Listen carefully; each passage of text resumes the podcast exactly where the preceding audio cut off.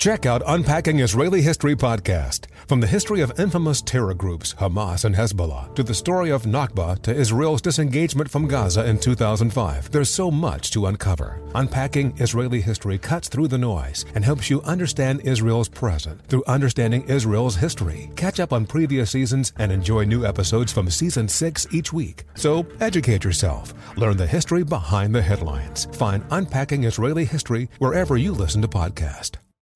Zigazoo has made me zigzag. What I mean by that is, I swore I would never let my kids on social media, but now I'm setting them loose on Zigazoo.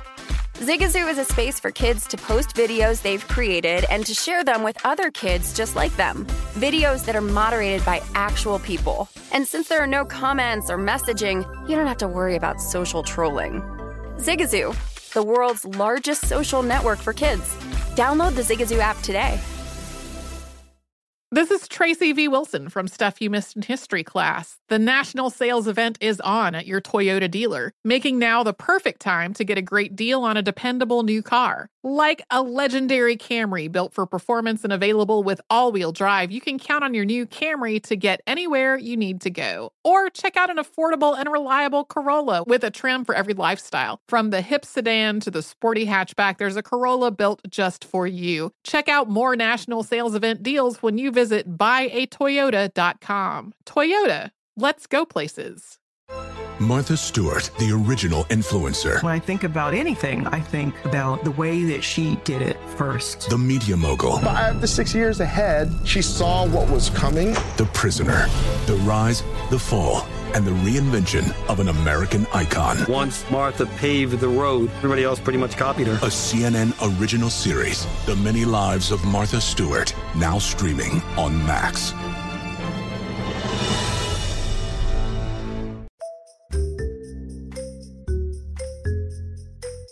Hello and welcome to the podcast. It's July 7th. Joan of Arc's heresy conviction was overturned on this day in 1456, although by that point she had been dead for 25 years.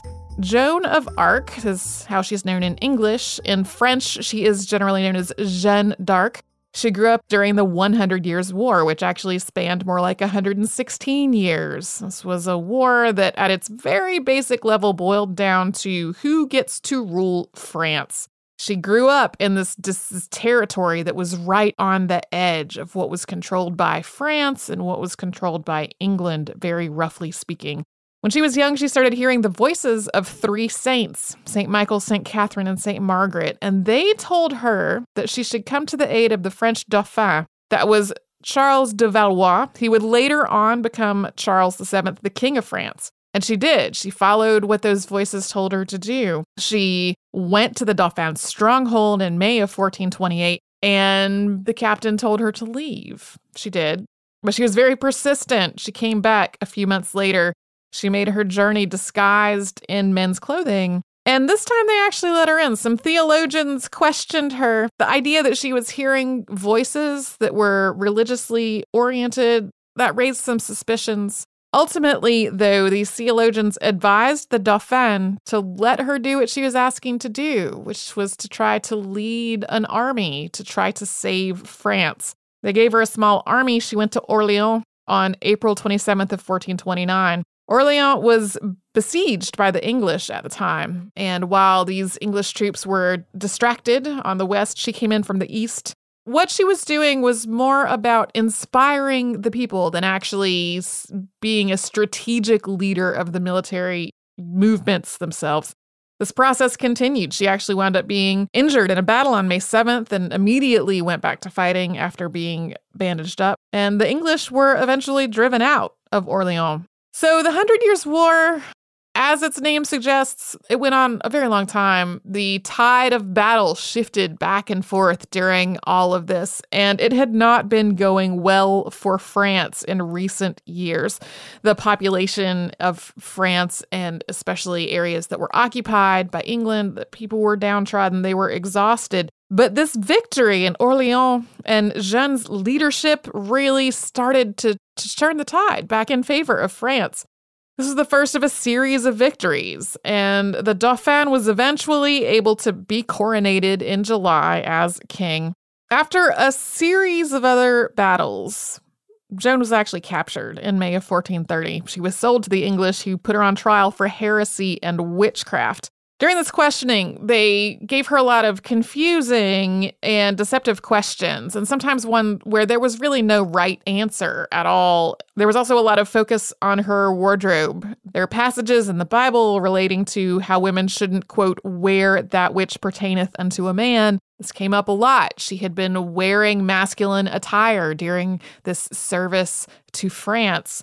She was eventually condemned to death but when that happened, she recanted her testimony. She agreed to start wearing feminine dress again.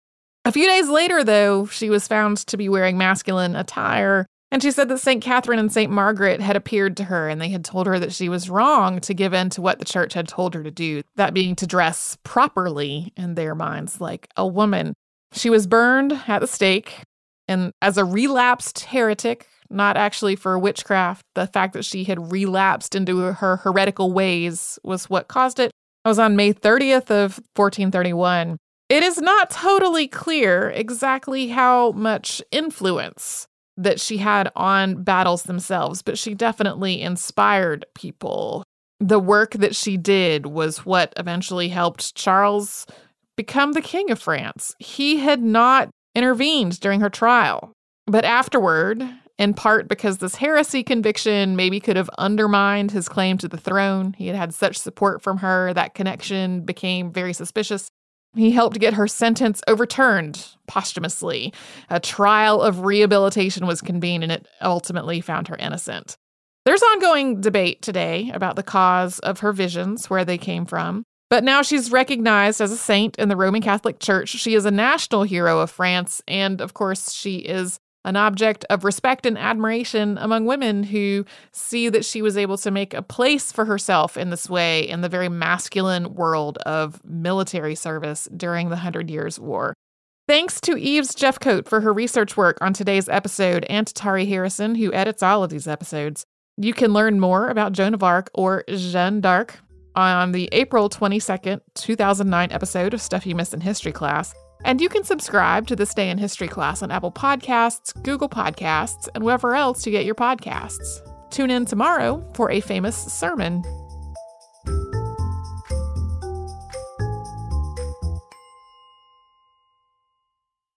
Have you heard about the social media platform for kids? It's called Zigazoo. It's a great place where kids like me can come together to make fun videos. Videos moderated by real people who review content before it's posted to the feed. I love the dance challenges. I love that it's Kid Safe COPPA certified. Uh, I don't know what that means. It means it has built in privacy protections for your online data. Zigazoo, the world's largest social network. For kids. Download the Zigazoo app today. Infiniti presents a new chapter in luxury, the premiere of the all new 2025 Infiniti QX80, live March 20th from the edge at Hudson Yards in New York City, featuring a performance by Jon Batiste. The all new 2025 Infiniti QX80 is an SUV designed to help every passenger feel just right. Be the first to see it March 20th at 7 p.m. Eastern, only on iHeartRadio's YouTube channel. Save the date at new-QX80.com. Don't miss it. 2025 QX80 coming this summer. Martha Stewart, the original influencer. When I think about anything, I think about the way that she did it first. The media mogul. Five to six years ahead, she saw what was coming. The prisoner.